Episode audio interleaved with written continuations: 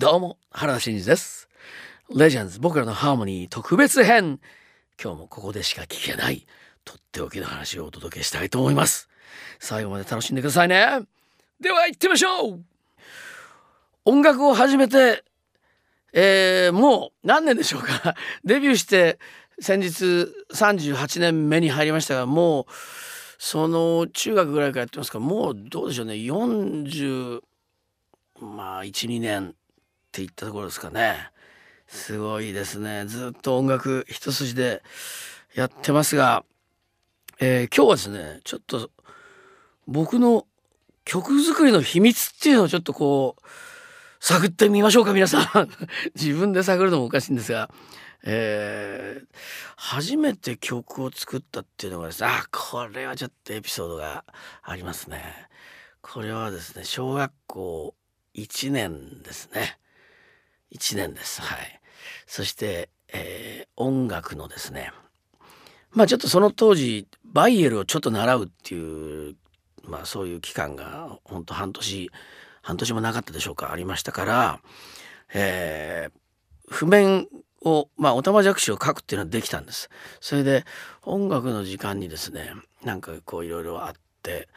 えー、五線紙のノートをもらってたんですがその一番最後のページにね「えー、にゃーにゃーにゃーにゃーにゃーにゃーにゃーにゃーにゃーにゃーにゃーにゃーにゃーにゃーにゃーにゃーっていうね、今のメロディーの曲をですね、書いたんです。なんと歌詞までついてたんですね。これが僕の最初の作曲ですね。素晴らしいですね。この歌詞は、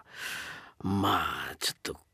この電波を通しては発表できない内容になってますね。すでに、えー、小学校1年の頃からそういう作品に取り組んでいたというね。本当にもうまあどっかであの質問がある方直接聞いていただいた方がいいですね。これはもうあの大変な問題になりそうなんで。まあ本当にね若くして、えー、非常に問題作に取り組んでいたということなんですが、えー、まああの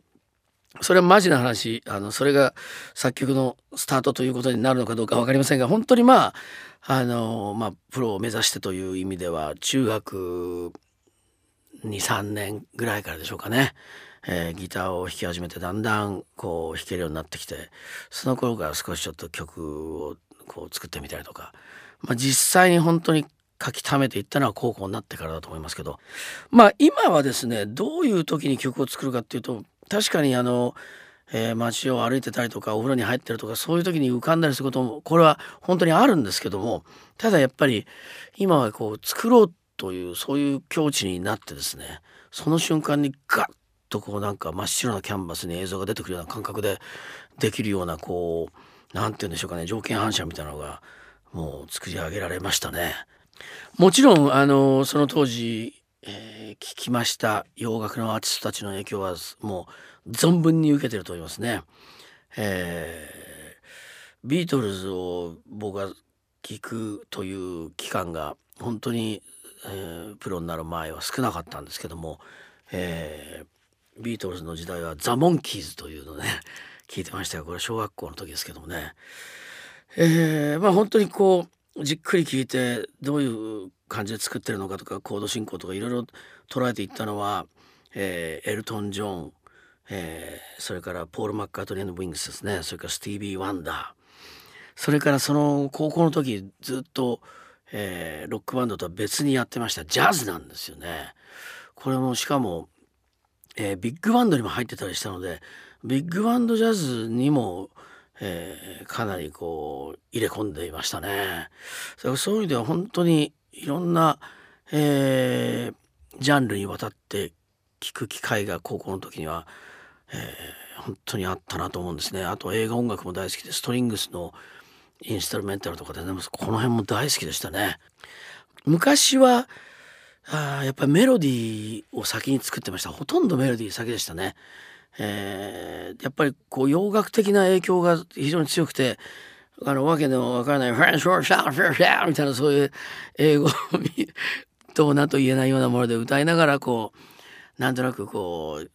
う、うん、ステージに立って歌いまくってるのをこうイメージしながら、えー、メロディーを先に作っていたという感じがありましたけどとはいえ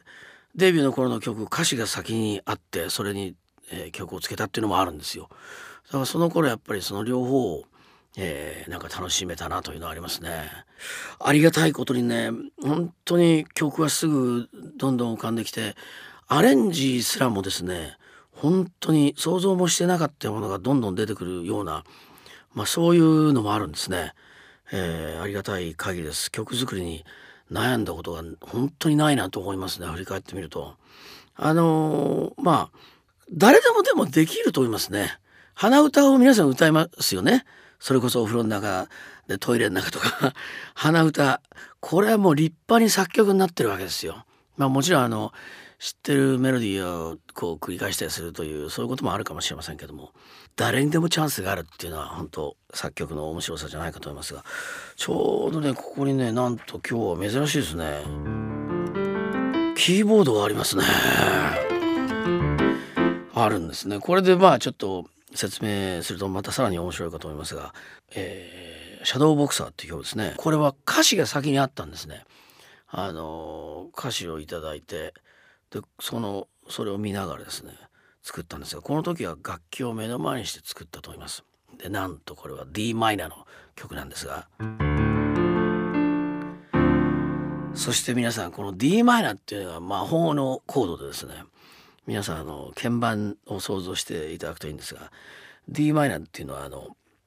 えー、レファラなんですね。はい、それとですね、えー、まあ繰り返していく、えー、行ったり来たりしてずっと続いていく、まあ、循環コードみたいなのがあるんですが、えー、レファラと、えー、ソシレこれ d マイナーと G なんですがこれをですね要はこれ発見、えー、ピアノの白い鍵盤の上のものなら何でもそのコードにその和音に合うわけですよ。だからその中で何でも曲になっちゃうわけですね。だからセンスがあろうがなかろうがその発見の音をどんどん適当に並べていくと、えー、曲ができるわけです。こうやって Dm7 っていうまあちょっともう一個音が入ってますが Dm と G を繰り返してます。